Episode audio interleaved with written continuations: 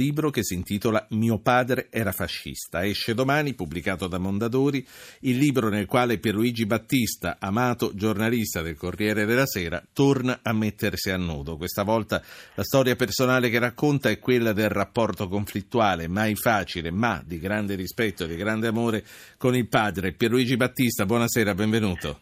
Buonasera, buonasera a voi. Eh, Pierluigi, Vittorio Battista, che uomo era?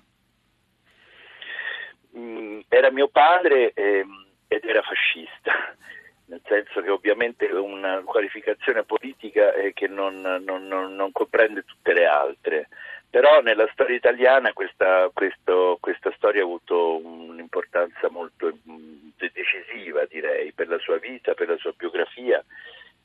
lui era stato è andato volontario, lui è nato nel 22, tre giorni prima della marcia su Roma, esattamente come Raffaele La Capria. Raffaele La Capria ne parlava come una disgrazia, lui invece ne parlava come una specie di benedizione.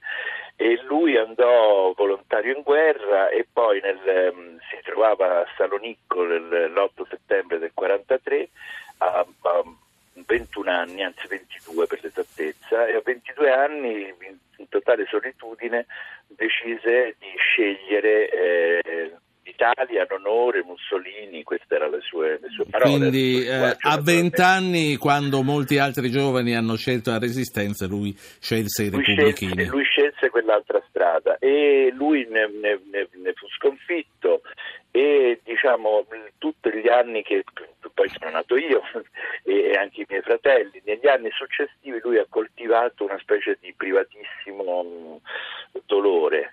Eh, lui era, non ha fatto più politica, era un avvocato, aveva insomma, anche un discreto successo professionale, ma era come mangiato e roso dentro da un grande dolore, appunto, un grande, si sentiva come si dice un esule in patria. Sì. E io ho voluto raccontare questa duplicità, ho voluto raccontare che cosa è stato per me ribellarmi a tutto questo e come diciamo, una parte che per me ovviamente fosse di molte sofferenze sia stato difficile e complicato riconciliarmi con lui. Perché tu è... negli anni 70 sei stato un antifascista militante, se, se non sbaglio, no?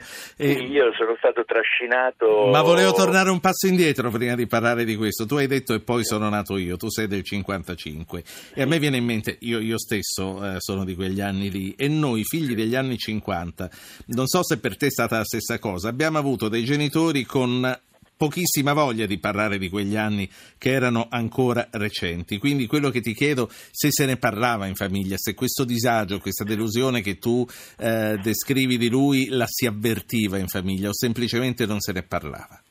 In famiglia, io con lui mh, molto ragazzino, io racconto di come lui a un certo punto in macchina a Roma mi portava a vedere le architetture fasciste, l'Eur, Foro Italico che lui chiamava Foro Mussolini, oppure andavamo a Latina che lui chiamava Vittoria, a Sabaudia invece andare, andare alle, sulle dune al mare lui mi voleva far vedere la grande torre civica, la, la piazza squadrata no? di, di, di quell'architettura e così via.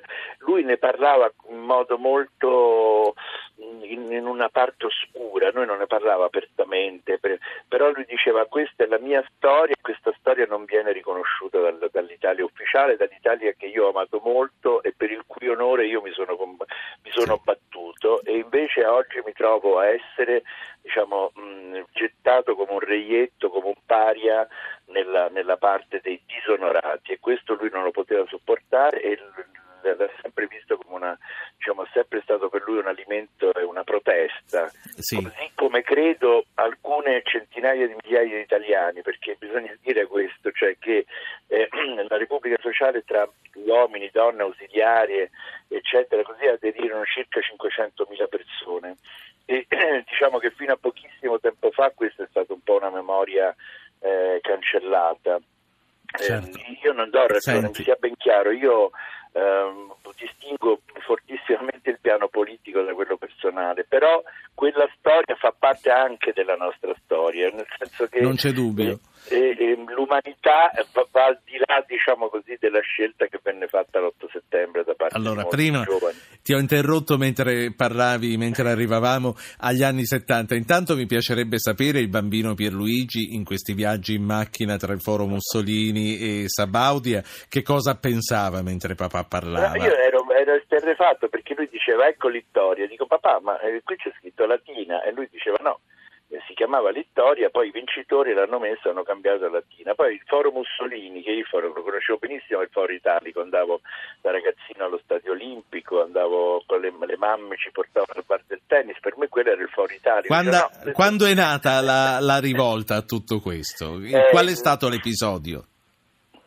No, l'episodio è stato, diciamo così, perché ci fu quel grande avvenimento che fu il 68 e, i mesi e gli anni immediatamente successivi al 68 in cui io entrai nel... Beh, vabbè, tu avevi scuola... 13 anni eh, nel 68. Beh, io entrai in, in una scuola molto turbolenta che era il Mamiani a Roma, che era molto all'avanguardia diciamo, delle lotte studentesche, e ne fui trascinato in questo corpo e, e da qui ne nacque una specie di, di, di conflitto molto forte che negli anni si radicalizzerà e, e, anche se poi io, diciamo così, mh, racconto alcuni episodi per cui io alla fine decisi di rompere anche con la parte che avevo scelto, eh, mi ritrovai un po' solo, diciamo così, ecco, nel senso che eh, fu una storia tragica, la storia di Prima Valle, in cui morirono un bambino di 10 anni e un ventenne, figli di un, di un del segretario della sezione di Prima Valle, cioè un quartiere molto popolare,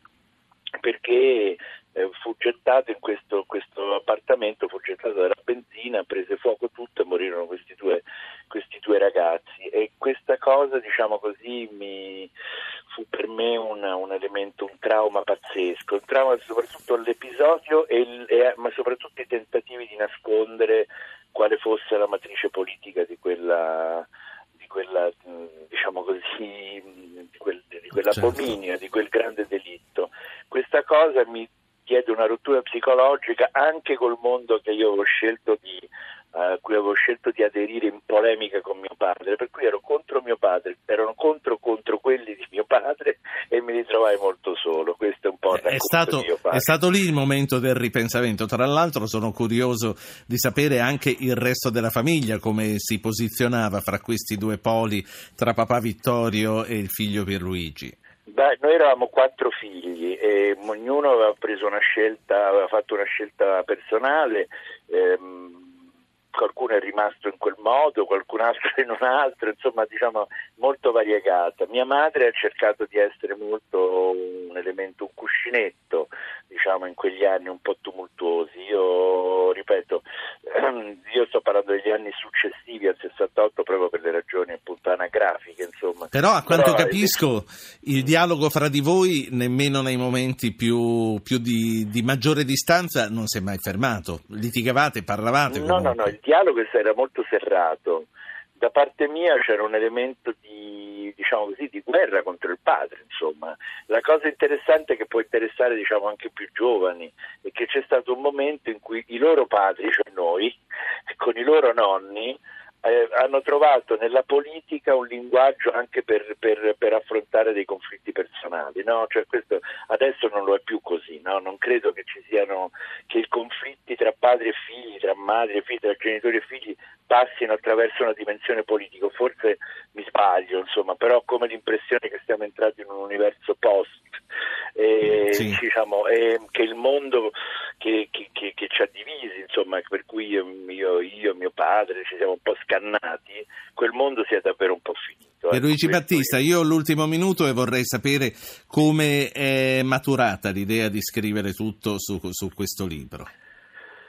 Me lo portavo dentro da tantissimo tempo, volevo raccontare questa storia senza cadere né nel bozzettismo letterario né in una storiografia fredda, diciamo così. Ho voluto unire dentro eh, vicende personali e vicende storiche e politiche. Spero che lettore, i lettori ritroveranno comunque, qualunque scelta abbiano fatto, una parte della loro storia penso che la storia oramai vada raccontata a partire da quello che le persone hanno realmente vissuto. Questa è la mia, diciamo, eh, alla fine del, de, dei grandi discorsi ideologici, delle grandi contrapposizioni ideologiche, io penso che questo, sì. che oggi rileggere la storia sia soprattutto rileggere la storia delle persone, non allora? tanto delle idee e dei concetti astratti. Mio padre era fascista, Mondadori, Strade Blu. Uscirà domani, lo ha scritto Pierluigi Battista che a questo punto saluto. Pierluigi Battista, il giornalista del Corriere della Sera. Grazie, eh, Grazie per avercelo presentato